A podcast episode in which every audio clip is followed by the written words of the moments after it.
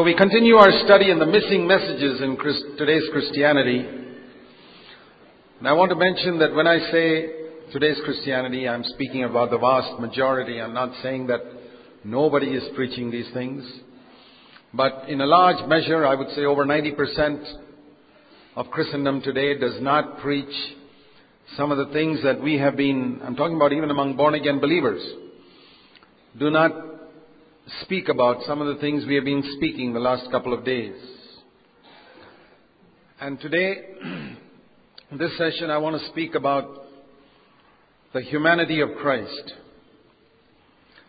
There is no book in the New Testament that makes this as clear as the book of Hebrews. And that is why Hebrews is not a very popular book with many Christians. If you ask believers to write down their favorite books, uh, you'll hardly ever find anybody say Hebrews. It will usually be, usually be Ephesians or Romans or Philippians or something like that. It'd be a rare person who says Hebrews. If you ask me, I'd say Hebrews. I don't know how many of you noticed that in that CD of mine, 70 hours through the Bible, I spent four hours on Hebrews, more than in any other of the 66 books of the Bible. And that's because I felt it's such an important book. Uh, completely out of proportion to 70 hours to spend four hours on just 13 chapters. Uh, because it emphasizes something which is completely missing in emphasis in today's Christendom. And you know, there is no other doctrine for which we have been attacked and misunderstood and maligned and called false teachers and heresies except for this one thing the humanity of Jesus Christ. When we believe in the humanity of Jesus Christ, it does not mean that we don't believe in his deity. The truth is always found in two things. It is written, it is also written. And so, when we talk about the humanity of Christ, we believe that Jesus Christ is 100% God and 100% man. But when people only talk about him being 100% God and the 100% man is not emphasized or it's devalued or not mentioned so much, then what happens is that gradually people don't begin to think about that. Now, if you were to ask people to say, do you believe that Jesus Christ was 100% man? They would say yes. But what is the practical implication? Supposing you say you believe that Jesus Christ is God, but you never worship Him, never pray to Him, then what's you saying He's God? Everything, there must be a practical implication from that. Because He's God, we worship Him. Because He's God, we pray to Him. Because He's man, what? Usually nothing. That's because people haven't understood. There's a practical implication of the fact that Jesus Christ is man, just like there is a practical implication from the fact that He is God. And if the book of Hebrews is the one that speaks about his humanity the most, let me also say, so that people don't misunderstand, the writer of the Hebrews, we don't know who it is, and we don't want to speculate. God, in his great wisdom, allowed us to know the authors of all the books of the New Testament except one, and that's Hebrews. Did you know that?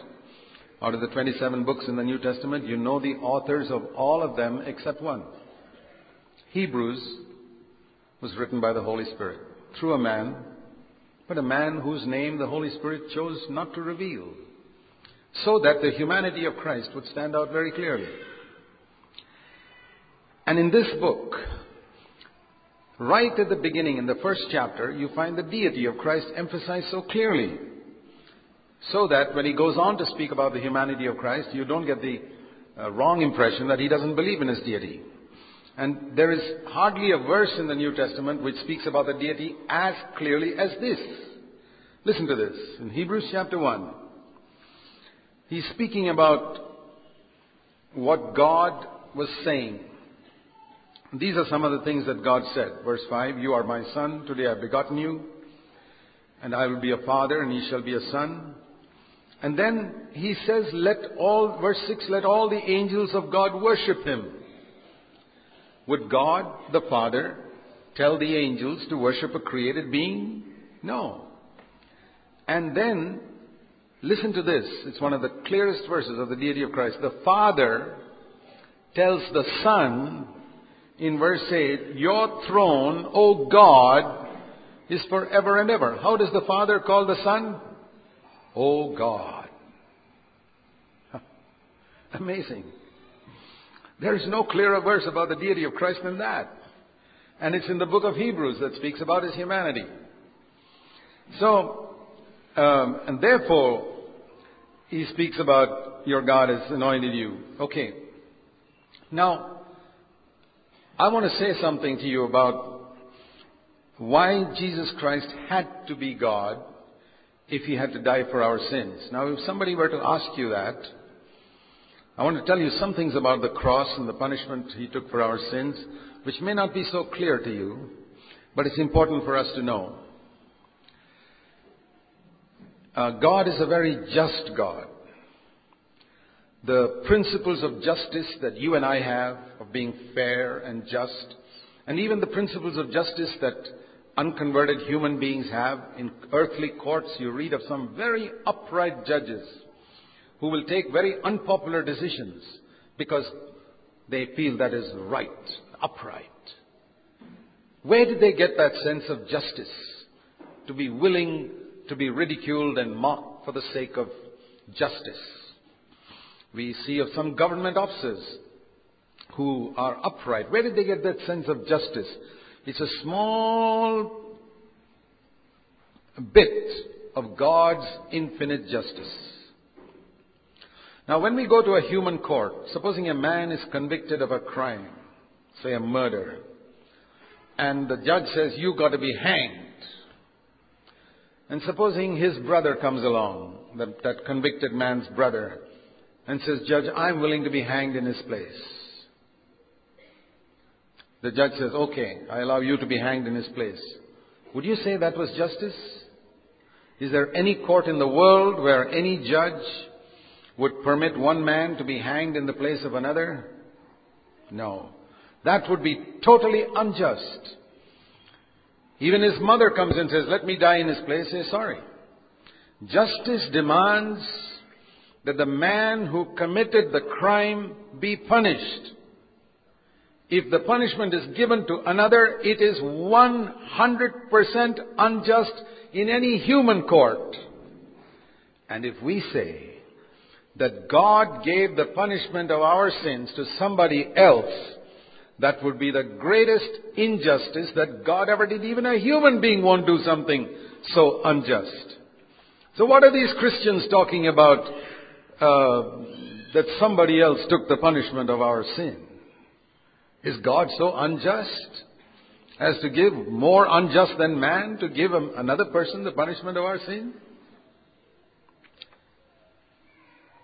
If Jesus was a created being, like the Jehovah's Witnesses say, and like some other, I don't know the Mormons say that too, I think, and others, then, listen to this, the most unjust, evil, wicked thing that God ever did was to put the punishment of my sin on another created being.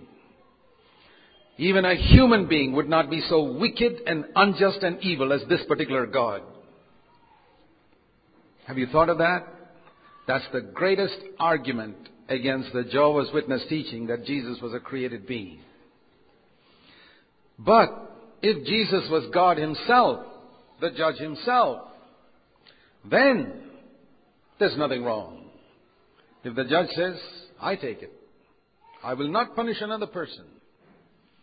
He who made the laws, he is he who is the only judge in the universe. That would be righteous for him to take the punishment of our sin upon himself. And that to me is one of the clearest proofs that Jesus Christ was God Almighty.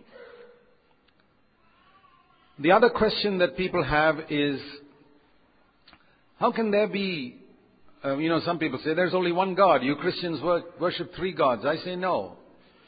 We don't worship three gods. We worship one God in three persons. Now we can't understand that because when we think of persons, we think of a face and a body and a man, one person, one person, one person. But God is not a man. He's a spirit. And in the spirit realm, there are certain laws which we can't understand in our human realm. There's some, something like a dog cannot understand mathematics, which you can understand. You know, in mathematics, one and one and one can become one. Do you know that? If you put three bones in front of a dog and say, this is one, this is one, this is one, and you somehow, with 10 years of training, teach that clever dog one plus one plus one is three. And he finally understood it. Now you tell him, now Mr. Dog, I'm going to teach you something even more interesting. One multiplied by one multiplied by one is one. And the dog's all confused. How's that? These human beings are stupid. I know it is three. How can it be one? But even a seven year old boy in school knows that. One, one, one, multiplied by each other is still one. And if we can understand that in the realm of mathematics, which a dog can't understand, the difference between a dog and a human being is about this much. And the difference between man and God is a million times more than that. I'm not surprised if I can't understand that clearly. But I believe it. And there's another reason for it. The Bible says God is love. Do you know that it is impossible to love if there is no person to be loved? How can you say you love when you don't, there's nobody to be loved? And if God existed from all eternity, and there was only one person in God, how could he be loved? There's nobody to love. There had to be more than one person. If God is love. Because love always has an object. So, even our limited minds can understand when we think about that, that God had to be more than one person, but there has to be only one God. Now, having said that, let me come down to this matter of the cross, which also I want to explain before I move into the humanity of Christ. Many of us perhaps don't understand what exactly took place on the cross. Every movie that we have seen about Jesus shows us the physical sufferings of Christ as being beaten, whipped, nailed, hammered, and we weep. I know I have wept many times when I see how much He suffered for me, particularly films like The Passion of Christ. You see how much He suffered. But that part was all physical suffering. And then finally He died. Now, I've, you know, when I've tried to understand the scriptures, I've tried to look at it like this. Supposing a very educated, intelligent, non-Christian who knew the Bible thoroughly asked me some questions, would I be able to answer them? And this is the way I picture it. Here's a very intelligent non-Christian arguing against the death of Christ uh, being sufficient for man's sin. And he asks me like this. Okay, Zach, tell me, um, how did Jesus take the punishment for your sin? I say, He died for my sins on the cross. Oh, so Zach, you say that death, physical death, is the punishment for sin, right? Yeah, He died for my sins. If that be the case, Zach, this man is telling me, if you have committed sins in your life and God kills you physically, you have paid the punishment for your sin then He should take you to heaven. Because that's what Jesus took. And I'm stuck. What answer will you give? If physical death is the punishment for sin, then when you die, you've been punished for your sin. God should raise you up and take you to heaven. But I know, but I say, hey, hang on. No, no, no, let me correct that, I tell him. Physical death is not the punishment for sin. The punishment for sin is being forsaken by God forever. And that's what we call hell. More than the physical fact of hell or worms or fire or anything, the fact is you're forsaken by God forever. Oh, she says, okay. So, then did Jesus suffer hell? If that is the punishment for sin? And then if I don't know the answer, again I'm stuck. Now there are some charismatic preachers today who stick to the King James Version of the Bible, who read in Acts chapter 2, the King James Version, that Jesus descended into hell for three days. And the word is not hell, the word is Hades, which has been wrongly translated by the King James Version as hell, but it's translated in the, New, in the NASB as Hades. But they take that and say, after Jesus died, this is wrong teaching, by the way. After he died, he went for three days to hell and suffered all the agony of hell, and then he came out of the grave. There's not a verse in Scripture to prove that. It's a completely wrong teaching, but there are a lot of people who preach it and believe it. Among some of today's famous television preachers. But then we ask ourselves, if the punishment for your sin is hell, Jesus had to suffer that. Otherwise, he has not taken your punishment. Physical death cannot be the punishment for your sin because that everybody gets. And those who die physically, nobody will go to hell then because everybody dies physically, he's taken the punishment. If hell is the punishment for sin, then Jesus faced it. Where did he face it? He faced it on the cross. The first three hours, as far as we know, he was not forsaken. We, there were other things happening, but the last three hours, it was darkness, and that was the time when he was forsaken by his Father. And that's why he cried out. The only time in his life when he said to his Father, My God, my God. Do you know that Jesus his, in, from eternity past till eternity future never called God God except once? He always called him Father, Father, Father, Father, Father, Father, Father, except once. He said, My God, my God, why? Because at that moment, something was broken of his connection with his Father. And he was standing there facing the guilt of the judge in front of the judge of the whole universe, facing the guilt of our sin. And that is what he prayed so much for in Gethsemane, saying, Oh Father, please don't let me have to drink this cup. He wasn't afraid of physical death. He wasn't afraid of the shame. He wasn't afraid of anything. But one thing he didn't want was that breaking of the connection with the Father, something like somebody wrenching off your head. If somebody caught your head and twisted it and wrenched it off, that would be a small picture of uh, the spiritual pain that Jesus faced when the Bible says Christ, God is the head of Christ. And he said, Father, isn't there some other way? I mean, you and I have had fellowship for eternity. He was praying in Gethsemane. That's why it took one hour. And then he prayed three times, perhaps three hours. Isn't there any other way? Do I have to break? I mean, I don't mind. I, am willing to die a thousand times physically, be shamed, ridiculed, mocking, everything. Ten thousand crowns of thorns. Oh, no problem. But this break of fellowship with the Father. Father, you and I have had that from eternity. You mean I have to break it? Now, you know, when I say that, it doesn't grip us so much. Physical pain we can understand. That's why we weep so much when we see those movies where Jesus is being hit and whipped and crucified. But we don't weep when we hear that his fellowship with the Father was broken. You know why? Because we are so used in our life to fellowship being broken with God all the time. You have a grudge against somebody, and uh, you don't set it right, your fellowship with the Father is broken, but you live merrily for the next few days. There are husbands and wives who don't talk to each other for two, three days. They have no fellowship with the Father during those two, three days, but they live merrily, happily. There are very few Christians, I would say one in a million believers who understand what fellowship with the Father is the most precious thing of all. Most of us, you can tell a lie and not have a botheration about it. Your fellowship with the Father is broken immediately, but you continue. You lust after a woman, your fellowship with the Father is broken, you continue. You get angry, you masturbate, you do things, your fellowship with the Father is broken, you continue. It's, it's nothing to us. We are breaking fellowship with God all the time. You got a jealousy against somebody, fellowship with the Father is broken, it doesn't bother you. Anger, bitterness, so many things we're doing all the time. Fellowship with God is broken, it doesn't bother us, and that's why we don't value it.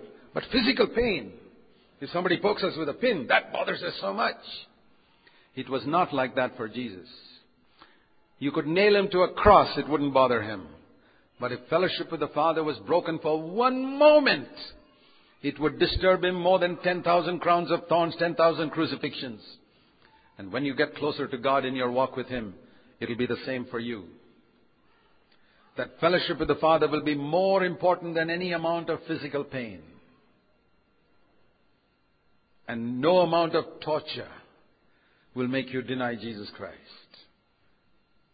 When you get close to God. But if you are not close to God, for the sake of a little increment in your job, you will deny Jesus Christ. You will hide the fact that you're a Christian to get some benefit somewhere. It's, it's amazing. So, th- there are situations like this where, where we discover that fellowship with the Father doesn't mean much to us, and that's why we don't understand what Jesus suffered in those three hours. I myself, I'll tell you this, for many, many years after I was born again, I never understood this. I had to get close to God to understand this. I've never read it in a book till today. You never read in a book about these type of things. I've never heard a cassette on it, a message on it anywhere. But it is the truth of God. That that is what he's, and this is how I feel it happened in the Gethsemane. When he said, Father, isn't there any other way? And I can imagine if I were imagining conversation there between the father and the father, and the father says, Okay, you haven't sinned. You can come straight up from Gethsemane to heaven. You, can come up right now. You don't have to go through that. But those people there, they'll all go to hell. And there in Gethsemane, Jesus thought of me. I like to make it personal. He thought of me. My face came before Jesus in Gethsemane. I want to believe it like that. You can believe it like that too. It'll make you love the Lord more. It made me love the Lord more. My face came before Jesus. And he thought of me going to hell forever. And he said, Okay, Father, I'll go to the cross. That's why I'm devoted to Jesus Christ. That's why I do anything for Him. That's why I'll give up anything for Him. That's why I'll live my whole life only for Him. That's why I'm not bothered if the whole world turns against me. And when I preach these truths, it doesn't matter to me if six billion, six billion people in the world call around, turn around and call me a false prophet. I know what Jesus went through a little bit. And I say, Lord, forgive me that I'm so half-hearted, not dedicated. Forgive me that I don't hate sin as I should. When I think of what you went through on that cross for me. I see his love for me at Gethsemane. That he didn't go straight up to heaven from there when he could have. But he got up, went to the cross. He could have pulled himself down from the cross. He could have called 72,000 angels to come and save him, but he didn't. Because he saw my face and he saw what would happen to me for all eternity. And he said, For Zach's sake, I'll go through. I say, Lord, how shall I return uh, love to you for what you've done for me? Sing a few songs? Come for a few meetings? Give a little bit of money in the offering box? Shame on me if that's how I respond to such love. Lord, words will not do. Here is my life. All of it. No one on earth will be more important to me than you. Not my wife, not my children, nobody. You will be most important in my life. And you can ask of me anything. If I'm 90 years old and weak and tottering, you can ask me to go to the ends of the earth and I'll go.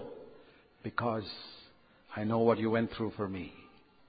I love him because he first loved me. And the more you understand his love, the more you love him. That's why the devil has blinded Christians from seeing the tremendous love of God. Greater love has no man than this, that a man lay down his life for his friends. In an earthly way, that's right. But the greatest love I see is that Jesus was willing to be forsaken by the Father, to be wrenched away from that which he valued more than anything else because he thought of me. And for three hours on the cross, when he took the awesome punishment for my sin, I want to make it personal. You make it personal. I don't think of it just as the sins of the world. I say it was my sin. It was my bitterness and my lust and my anger and my jealousy and my this and my that. It's my dishonesty and my this and my that. That's why he died. That's why he had to be forsaken. And I want to always make it personal. Christ died for the sins of the world, that's history. But Christ died for my sins, that's my testimony. So, when I think of that, and I say, Lord, it's amazing what you went through. That there on the cross, He took the punishment for my sin and, of course, the sins of all humanity. So if you want to know what Jesus went through on the cross for those three hours, let me describe it. This is not like the Passion of Christ movie. That's only on the outside. This you will understand if you value an inner life. Those whose life is only external, and most Christians, their life is on the outside. They're worried about a good testimony before people. They're worried about living a comfortable life. Their whole life is external. Very few Christians live an inner life of inner walk with God. And when your life is external, you will only understand the external sufferings of Christ. When you come to an inner life with God, an inner walk with God, you will understand the inner sufferings of Christ. So I can't explain it to you. I'll tell you honestly. You've got to have an inner walk with God in your private life. Otherwise, it'll be just theory that enters your head and it'll move you temporarily and you'll forget it next week. But um, when I saw this, I saw that what Jesus suffered on the cross during those three hours why the earth became dark, the sun stopped shining and the earth started quaking, was because all, if you can imagine what the punishment in hell for eternity is for one man the worm that never dies, the fire that's never quenched for all eternity. And then you multiply that by all the millions of men that lived on the earth who are going to be in hell one day.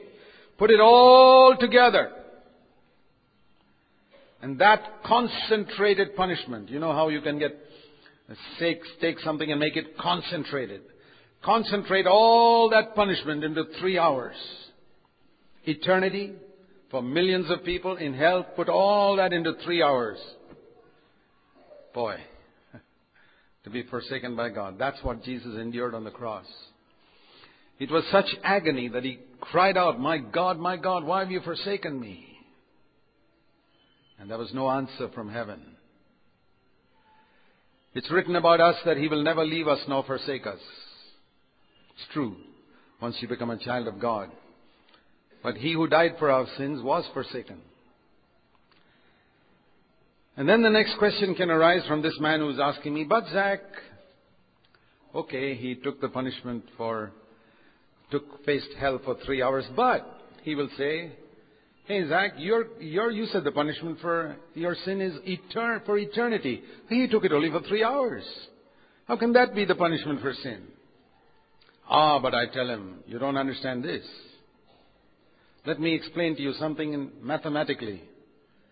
One person into eternity in hell, or millions of people multiplied by eternity into hell, is the same as one infinite being multiplied by three hours. Because infinity and eternity are the same.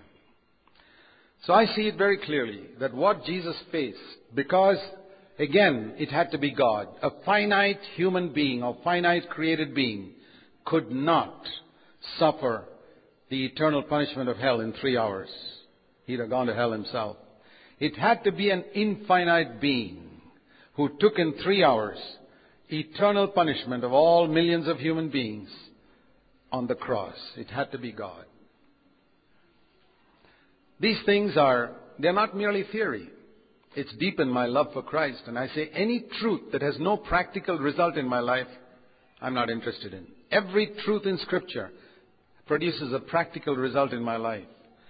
And if it produces a practical result in your life, it's become living to you. If it produces no result in your life, it's just head knowledge. These truths have made a tremendous difference in my own devotion to Christ. And I try to meditate on it frequently because my mind is forgetful. We live in a world where other things are drawing away our mind to other things. Why, is, why does Jesus say the love of many people will grow cold in the last days? I think one reason is they will not meditate enough on the love of Christ. They will not meditate enough on how much they have been forgiven, on what a price was paid for their sin. Why is it so many young people today are so taken up with the world? Why is it the world attracts them so much?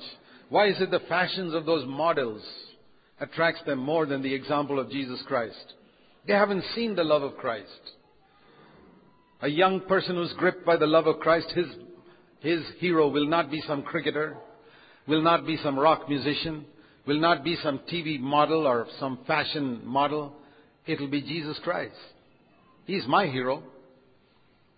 I've seen young people who got huge posters of some baseball player or cricket player or um, musician or um, some fashion models and all types of things. That's fine. I don't know what, some of them claim to be believers. I don't know what type of believers. We have such a shallow type of believers today, half-hearted, worldly, compromising, and they've got the right doctrines. The greatest hypocrites of all. Deception. A wholehearted disciple of Jesus Christ has no heroes other than Jesus Christ himself. And he's devoted because he's seen how much Christ, it's not words to him. It's life. Jesus wasn't playing games on Calvary. It was life and death. This is my Savior. This is my beloved, like it says in Song of Solomon. I lean upon him and walk through life's journey. I will never forsake him. I am his and he is mine. This is how we are to live, my brothers and sisters. If you live like this, many problems in your Christian life are solved. Many of you have problems because this is not your relationship with Christ. Everything in the Christian life has to arise out of a relationship with Jesus Christ. You never hear these things in today's Christianity. You know. And let me tell you one more thing. That once those three hours were over, he said, It is finished. And it was finished. That is why I say it is a heresy to say that after that he went to three, three days to hell again. No, he didn't. He experienced hell on the cross in three hours and it was over. And we know it was finished because after that he once again called God Father. That's how we know it's finished. Because he could say at the end, Father, into your hands I commit my spirit, and went straight up. To be in paradise with the thief next to him, said, Today I'll be with you in paradise, not in hell. He was not with the other thief in hell for three days. He was with this man in paradise for three days. Everybody knows that. And then he came back into the body after three days in paradise, which was one section of Hades. Hades is the place of departed spirits which had two sections. One was hell and the other was paradise, and that's where Jesus went. To the paradise section of Hades, the place of departed spirits. And he came back, that was in the heart of the earth those days. As the, Jonah was in the whale's belly for three days, so shall the Son of Man be in the heart of the earth for three days. And then he came back into his body and rose, and then ascended to his Father in heaven after 40 days. This is the gospel. It's very, very clear. And when we understand it, we see that when he said it was finished, it was finished. The punishment for my sin was taken. It's gone. I need never face one day in hell anymore. My earthly life need not be a hell, and my eternity is not in hell. The wonderful thing about the New Testament gospel is this, that I can have two heavens. One heaven right now, and another one geographically when he comes again. I'm not in a geographical heaven right now, but I can have a spiritual heaven. To me, heaven is not golden streets, mansions. You can have the golden streets and the mansions. I want Jesus. That's my heaven. I told the Lord once, Lord, if you're in hell, I'd like to be there in eternity with you. Because that'll be heaven for me. It'll no longer be hell. It's not the golden streets. I'm not waiting for the day when Jesus will wipe away my tears. I don't have any tears even now. Except the tears because that I'm not like Jesus. I don't have any sorrows. That, oh Lord, somebody treated me badly. I finished with all that. I don't have to go to heaven to say that. Somebody's treating me badly. Somebody said something bad about me. Somebody criticized me. Those are all for godless people. For people who don't know Jesus. I've finished with those. I don't have any tears for my own sorrows. I have no sorrows. I cast them all on the Lord. So what are the tears that Jesus is going to wipe in from my eyes in heaven? The tears that I have because I have not yet become like Him in some area. For that I shed a lot of tears and repentance. So, but I'm not waiting for, oh, one day all these sufferings will be over. No. I rejoice in my sufferings for Christ. That's the least I can do when I think of how much He suffered for me. I'm not trying to run away from it. Some people, you know, they say, oh, when will I be finished from this rotten old earth? I'll tell you honestly, I'm not eager to leave this earth. Not because I love it. Not because I love it.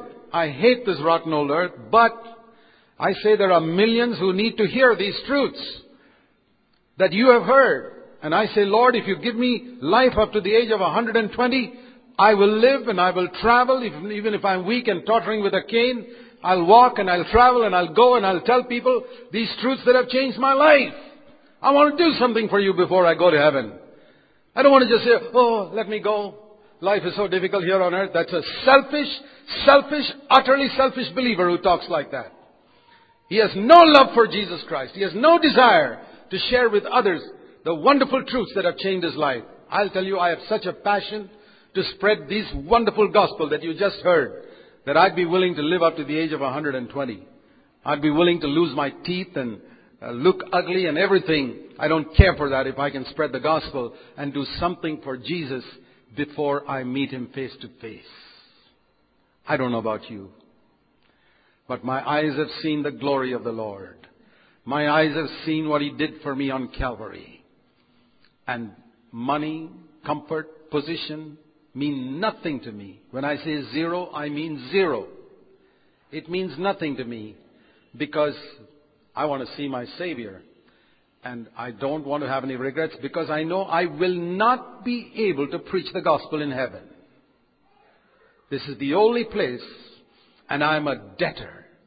I'm in debt because God has revealed things to me which hardly anybody has seen in this country particularly. And I want to spread it. I don't mean just the fact that Jesus died for my sins. More than that, I think of the pathetic state of believers in this country. Look at the dim zero watt bulb that shines in believers. I want to make them like halogen lamps. It's a struggle. It's not easy. After so many years of preaching, I find so few who are gripped. I find many who like to sing. I find many who are interested in hearing these truths and come regularly for conferences, but people who are gripped and say, Lord, I give everything up for you, I want to live for you. And who have a passion to share this with others, even if it's their broken words. Very few. I find so many believers are so lazy. They're not radical, they're not wholehearted. Because they have not meditated on how much Jesus loved them.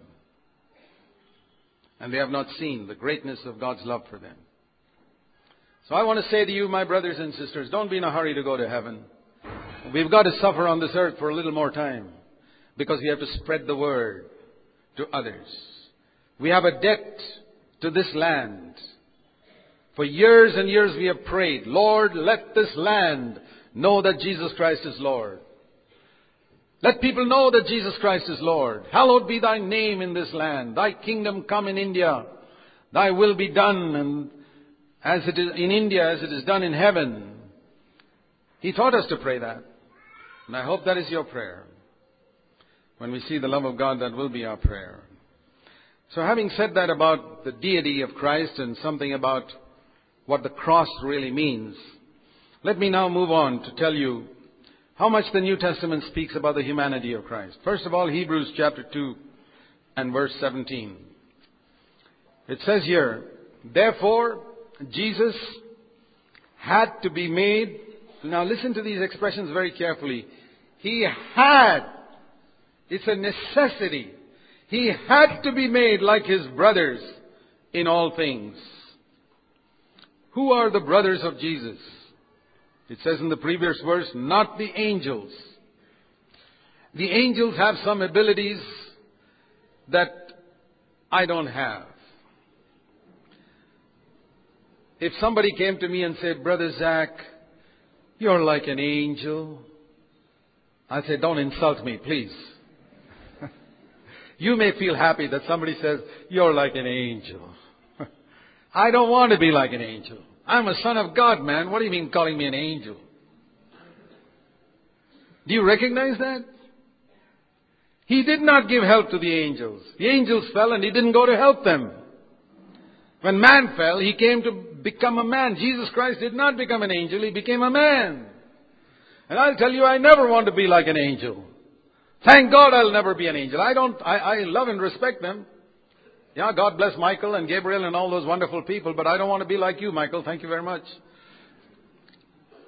God decided that I'm going to be like Jesus, not like Michael. I'm not interested in flying. No. I'm interested in being like Christ. What about you? You want to fly or you want to be like Christ? so let's get rid of all these um, uh, expressions in Christendom. Oh, he's like an angel. There's so many expressions in Christendom which I demolish because I say they're not in Christianity. Oh, the lily of the valley. Jesus is not the lily of the valley. He's not the rose of Sharon. It's the bride. I'm the lily of the valley. Did you know that? I'm the rose of Sharon. If you don't believe that, read in the Song of Solomon. It's the bride who's the lily of the valley and the rose of Sharon. So many wrong ideas people have, and it perpetuates through, particularly through songs, which nobody will ever change. Except songbooks that I edit, I change all those words because I don't want people to sing heresy. Okay. I, I would say, here it says that uh, he had to be made like his brothers. In how many things? In all things. That is why I always say, when you call me Brother Zac, that's the greatest title you can give me. You're calling me a brother of Jesus Christ. And I always say, don't give me these low down titles like pastor and reverend and right reverend and wrong reverend and uh, uh, pa, pa, so many other titles like that. I'm not interested. Brother, brother of Jesus Christ. Sister, sister of Jesus Christ. Behave like one. Behave like a sister of Jesus Christ. Behave like a brother of Jesus Christ. Don't behave like a brother of the devil. Don't behave like a sister of the devil. Don't even behave like a brother of Adam or a sister of Adam. He was made like his brethren. And it says, He is not ashamed, it says in verse 11, to call me a brother. He is not ashamed to call me a brother. What a wonderful verse, verse 11. I say, Lord, please, please, help me to live according to that name by which you call me. He calls me his brother. I want to live worthy of that name. Jesus became a man. Therefore, he had to be made like me, his brother, in all things. Only thus could he become a merciful and faithful high priest in things pertaining to God. Because since he himself was tempted, made like me in all things, and then tempted, and in those temptations he suffered. Do you know whenever you face a temptation, there are two, it's like a fork in the road. You come to a, you know, sometimes you come to a road and then there are two roads going. It's called a fork in the road. You can go left or you can go right. When you face temptation, you come to a fork in the road. What do you want? The way of pleasure? The opposite of pleasure is suffering. You want the way of pleasure or the way of suffering? Let me give you an example. When you're tempted to lust in your mind, internet pornography or some other thing, there is a way of pleasure. And you can choose it. Ah, I get some pleasure from it. But if you deny yourself, it's a suffering. Because all the time there's a tug. Come on, click on that site. You'll see something that satisfies you. And you suffer. And you suffer. And you suffer. And you suffer. And you suffer. You say, no, no, no, no, no. And you don't sin. That's why the Bible says, He who has suffered, 1 Peter 4 1, he who has suffered in the flesh has stopped sinning. Did you understand that verse now? Suffering in the flesh is not getting cancer. A lot of people who get cancer don't stop sinning. No, they sin more when they get some sickness. But this type of suffering in the flesh, where I'm tempted and I have a choice between pleasure and suffering, and I keep saying, no, no, no, no, no, no, suffer, suffer, suffer, one day I finish with sinning. Or take the matter of anger. Somebody irritates you and says something rude to you and provokes you.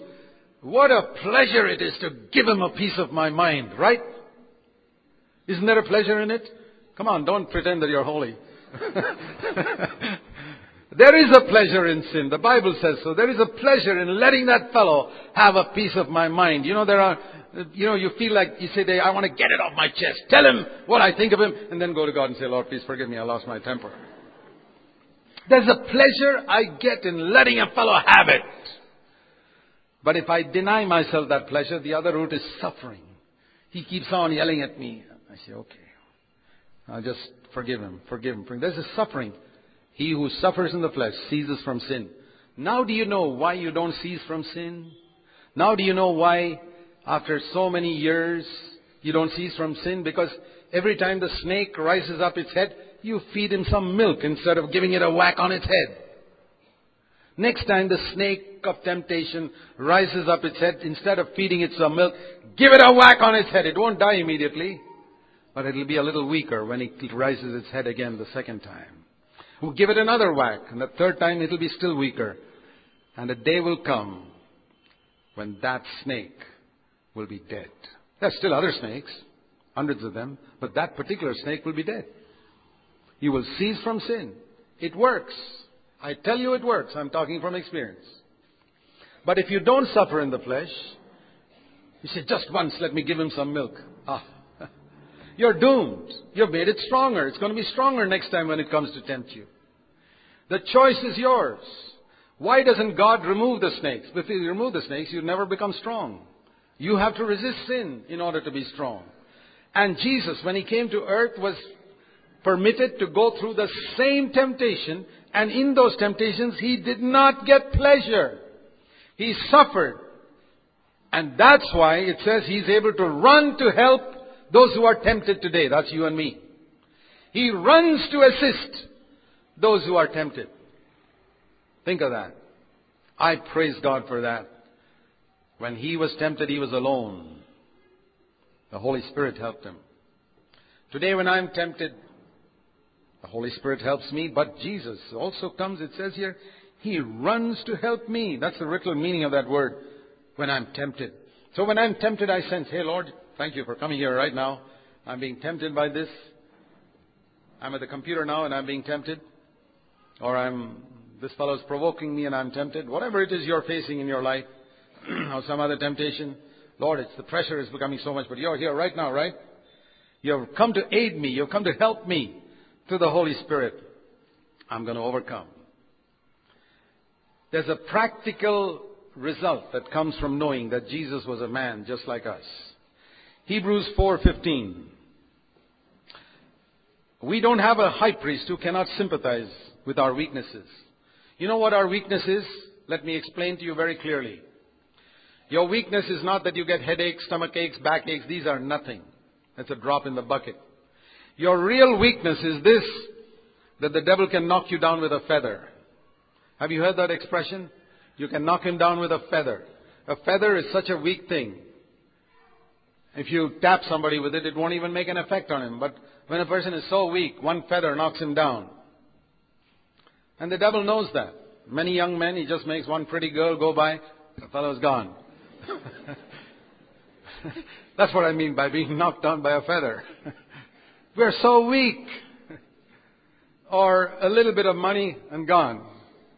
It's different things with different people. We are weak and we must acknowledge it. Don't pretend that you're strong. You're weak. And the devil knows it. And if you don't know it, something's wrong or you're pretending. But Jesus was made weak like us. But he sought for the power of the Holy Spirit. He prayed. He cried out. He got power. And he became so strong that nothing could knock him down. Now, if he was not made weak like us, then it's no great wonderful thing if Jesus came here as God and told the devil, try anything on me, and the devil runs away because God is standing there. Do you think Satan could come up to Jesus if he was living on earth as God? No, he was God, but he never used his resources as God. And the devil knew that. Many Christians don't know it, but the devil knew that. That Jesus has now come and has refused to use the resources of God. He saw that in the 30 years when he was in the carpenter shop, that he never used the resources of God. He perspired like other people. He was tired. He slept. He was weak like other people. He had to struggle to earn his living. And Jesus, Satan knew, I can tempt this man. He was tempted like us in all things, exactly like us, and he did not sin. Now, if Jesus was not like us, he cannot say to us, Follow me. An angel cannot come with his wings and take you to a swimming pool and say, Follow me as I go across the other side. I'll say, Sorry, I can't follow you. You take a body like mine and then teach me how to swim. You know, for all the time, thousands of years from the time of Adam, the devil told people, God's commands, you cannot obey them. It is impossible. Till Jesus came and demonstrated you can keep all of God's commandments even inside.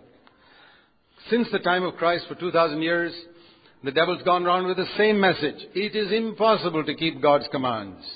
It is impossible to keep the Sermon on the Mount. These commands of Jesus are impossible, and do you know that millions of believers believe that? That's why they never even try to live up, sta- up to the standards in the Sermon on the Mount. But there are a few here and there, like Joshua and Caleb, who say, Yes, with God's help, I can overcome these giants. I can keep the commandments by God's help. I can keep all of them that God has told me, and His commandments are not a burden. John the Apostle said that after 65 years of walking with God, His commandments are not a burden. And God wants testimonies like that in the 21st century. You, who have heard the truth, you must be one of them who demonstrates like Jesus Christ that God's commands are not a burden. To love my enemies is not a burden. To forgive everybody who harms me is not a burden. God gives me help to overcome every giant. Jesus demonstrated it in his life. Okay. I want you to turn to Matthew chapter 4. I want you to ask you a question. Have you noticed something in the first temptation that came to Jesus? Sometimes we read the Bible so quickly we don't notice this. The devil came to Jesus and said in Matthew 4 and verse 3, If you are the Son of God, command these stones to become bread. And I want to paraphrase Jesus' words. Jesus says, But I am here as a man. And a man has to live by every word that proceeds out of the mouth of God. Did you see the contrast there? You, the Son of God, Jesus said, No, man. Son of God, no, man. Man, man. He took the position of a man in the very first temptation. You need to see that. I, I'm here as a man now. I have to live by every word that proceeds from the mouth of God. He was making it so clear. When the apostle Peter, Peter understood it very clearly on the day of Pentecost in the first gospel sermon. See what he preaches in Acts chapter 2. What is the gospel sermon? Acts chapter 2. First he explains the outpouring of the Holy Spirit in verse 17 onwards. This is the fulfillment of scripture. The Spirit will be poured out. And then he says, here's the gospel. Verse 32, here's the, verse 22, here's the gospel message preached for the first time. Listen carefully. Men of Israel, listen to these words. How is the gospel begin? Jesus the Nazarene, a man. That is the gospel. That's how Peter began. Not the God man and things like that. He was, of course, he was God. But on earth he was a man. Jesus the Nazarene, a man. When the devil said, if you're the son of God, what did Jesus say? A man. When Peter preached the gospel, what does he say? A man. Okay. 1 Timothy chapter 2.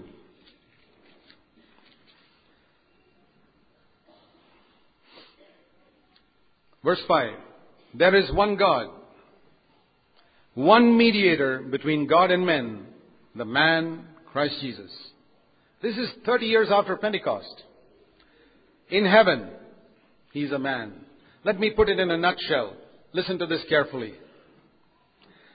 When Jesus came to earth, he did not cease being God. When he went to heaven, he did not cease being a man. When he came to earth, he continued to be God. When he went to heaven, he continued to be a man. What is the practical result of this? The practical result of this, I'll tell you what happened to me. When I first saw this truth more than 30 years ago, I said, Lord, I have no more excuse for my sin. I can't say I've got a sinful nature, I've got a flesh. No. He had a flesh. He was tempted, like me, in everything. He didn't have a sinful nature, but he was tempted me, like me in everything. You don't have to have a sinful nature to be tempted. Adam didn't have a sinful nature, he was tempted. You don't need a sinful nature to be tempted. But he was tempted like me, exactly. And he did not sin. So I have no more excuse for sinning. The second thing is, a man who was tempted like me overcame all sin. Then it must be possible for me to also overcome all sin. These were the two things that happened to me that changed my life. One, when I saw that Jesus was tempted like me, I had no more excuse for my sin. And second, I had faith that I could overcome sin too. Let me conclude with these words. 1 Timothy 3:16. Great is the secret of godliness, or as the Living Bible says, it's true that the way to a godly life is not an easy matter. The way to live a godly life is a secret. But the answer lies, Living Bible, the answer lies in Christ, who came to earth as a man. That's where the answer lies. And was kept his spirit pure. Ask God to show that to you. When you see it, you've understood in your head now, but when you see it in your heart, it'll change your life like it changed mine. Let's pray.